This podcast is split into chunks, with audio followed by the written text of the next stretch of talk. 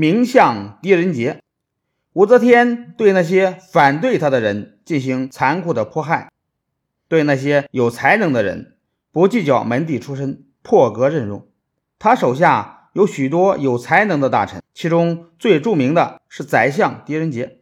狄仁杰字怀英，太原人，祖父狄孝绪，贞观年间做过尚书左丞，父亲狄之训做过衢州长史。狄仁杰在少年时热爱读书。有一次，县吏下来讯问一桩案情，他周围的人都争着向县吏说出自己的想法，唯独狄仁杰聚精会神地读书，不理不睬。县吏责怪他，狄仁杰说：“我正和书中圣贤对话，没有功夫和凡夫俗子搭腔。”公元六百七十六年初，狄仁杰升任为大理丞。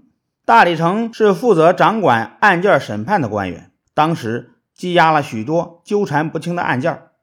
狄仁杰以卓越的才能，一年内处理了一万七千余件，件件都处理的公平合理，没有一个喊冤叫屈的。唐高宗知道狄仁杰这人不但有胆识，而且有才识，便擢升他为侍御史。侍御史是负责监察弹劾百官的官员。狄仁杰常常置个人安危于不顾，与那些有权有势的贪官进行斗争。武则天当上皇帝后，更加赏识狄仁杰的才干，不断提升他的官职，最后让他当了宰相。公元六百九十二年，酷吏来俊臣诬告狄仁杰谋反，狄仁杰被捕下狱。狄仁杰为了不被冤死，等待时机，就承认自己谋反。来俊臣还要逼狄仁杰供出另外一些同谋的大臣，狄仁杰怒不可遏，气愤地拔头向柱子撞去，血流满地，以致来俊臣不敢再审问。后来，狄仁杰乘看管松懈，偷偷写成了一副冤状，放到棉衣里，转给儿子。儿子接到冤状，急忙向武则天上报，引起了武则天的注意。武则天亲自招来狄仁杰。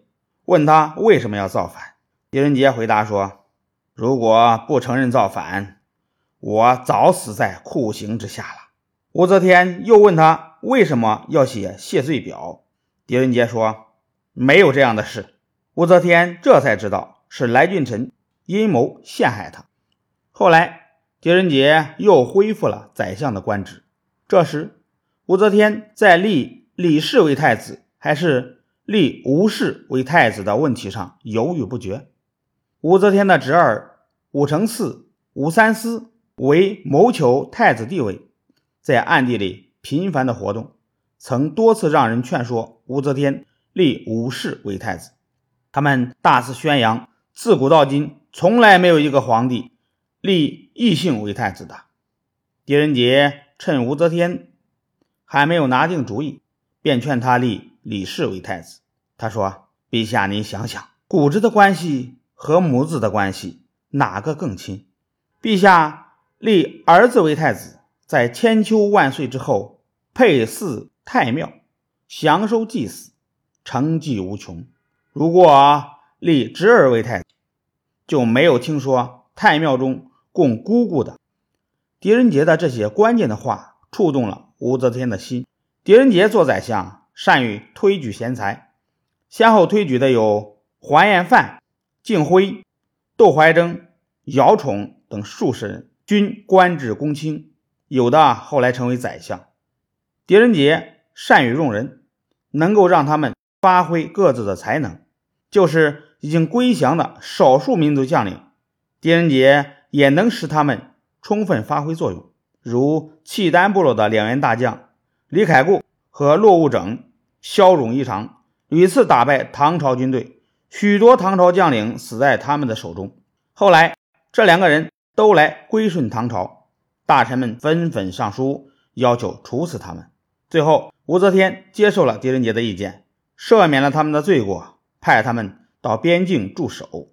这两人驻守边境，尽忠守职，从此边境平安无事。狄仁杰晚年的时候，武则天更加敬重他。尊称他为国老，而不直接叫他的名字。公元七百年，狄仁杰病死，武则天非常悲痛，罢朝三日，追封他为梁国公。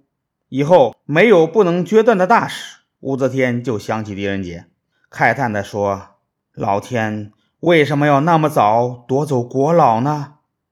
言语中对狄仁杰充满了无限的怀念之情。